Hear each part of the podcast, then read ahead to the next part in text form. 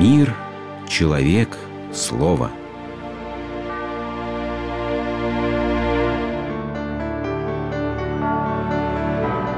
Религиозная энциклопедия.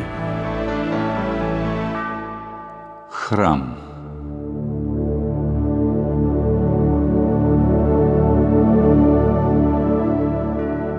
Каждая религия предлагает верующим свое видение Бога в образе своих храмов. Есть храмы, которые построены страхом, испуганной фантазией, созерцающей тысячу страшных химер, глядящих со стен. Таковы башни великого храма в Мадуре, Индия. Есть храмы, построенные словно хоровым пением божественной чистоте и красоте. Таков Парфенон на Афинском Акрополе и многие другие храмы Древней Греции.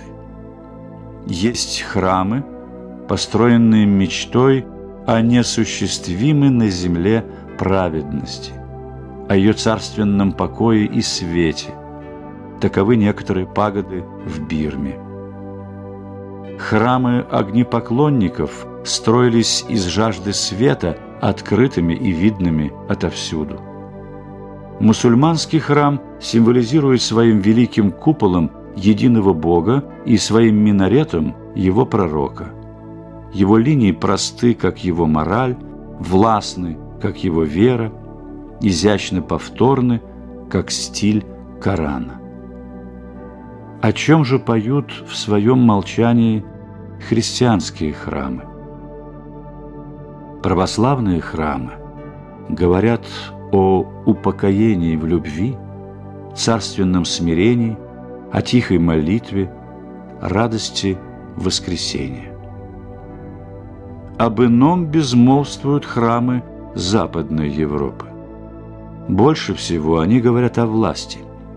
То о власти воинского оружия, то о власти, устремленной к небу воли, то о властно упоенном величии, то, наконец, о власти всеобъемлющего авторитета, как, например, храм Святого Петра в Риме.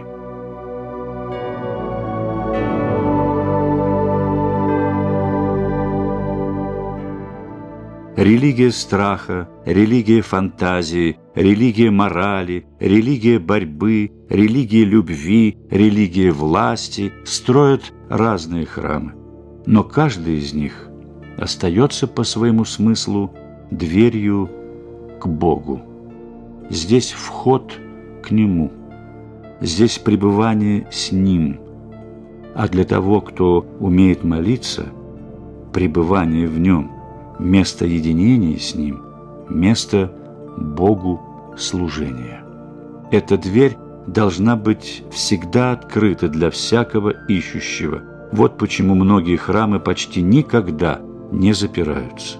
Человек должен всегда иметь здесь свое прибежище, и в древности это прибежище могло спасти даже преступника.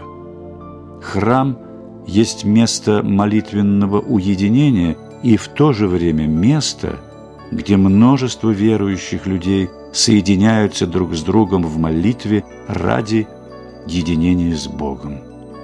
Храм – это место слова, святыни, таинства, чуда. Вот откуда у людей потребность ставить храм на видном месте, словно вечный призыв. Каждый христианский храм есть образ и подобие Церкви Христовой. Стены его отгораживают святыню Божию и людей ей служащих от зла мира. Зло мира в грехах и страстях людей, и человек стремится, как в пристанище, в корабль церкви, в надежде на спасение. Православные храмы строятся алтарем на восток, означая победу Христа, солнца правды, над тьмой греха и смертью.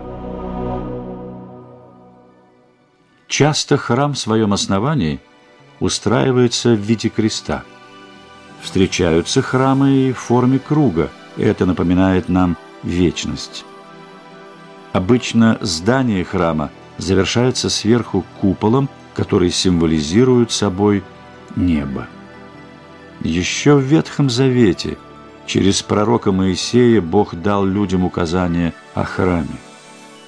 Новозаветный православный храм устроен по образцу храма Ветхозаветного. Как Ветхозаветный храм разделялся на три части – святая святых, святилище и двор, так и христианский храм делится на три части – алтарь, средняя часть храма, неф и притвор. Алтарь символизирует Царство Небесное. В Ветхом Завете во святая святых только один раз в год входил первосвященник. Алтарь – самое святое место, поэтому в него не позволяется входить непосвященным.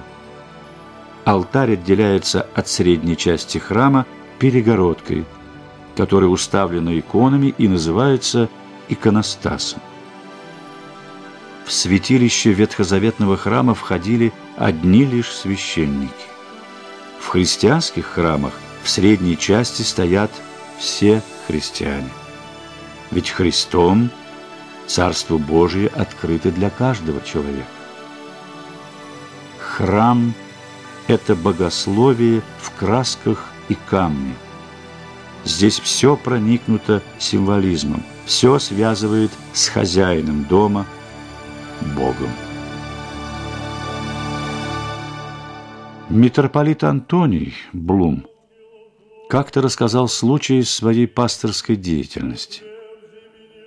В храм, где он служил, однажды пришел мужчина принести посылку прихожанке. Он был убежденный безбожник.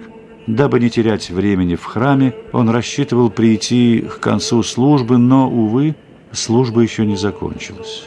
Я пришел, сел на скамейку с чувством раздражения и обиды, что так промахнулся, и теперь надо терять время. И вдруг почувствовал, что в этом храме есть что-то, какое-то присутствие.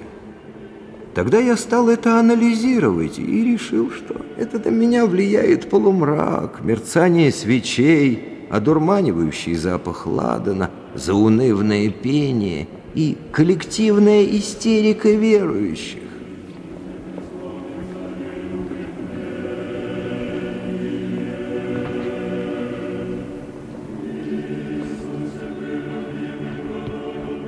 Его это настолько поразило, что он решил проверить.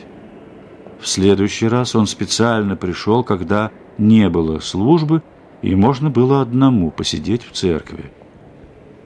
Он стал приходить и сидеть подолгу, и затем как-то сказал: «Я не знаю, как это назвать, но я теперь знаю, что в этом храме нет пустоты, что в нем есть какое-то как бы густое, конкретное присутствие, которое вы, вероятно, называете Богом.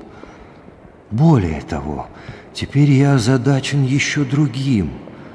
Я заметил, что у людей, которые бывают в церкви, после богослужения совершенно иные лица». Храм Божий на горе мелькнул, и детски чистым звуком веры внезапно на душу пахнул. Нет отрицания, нет сомнения, и шепчет голос неземной: лови минуту умиления, войди с открытой головой.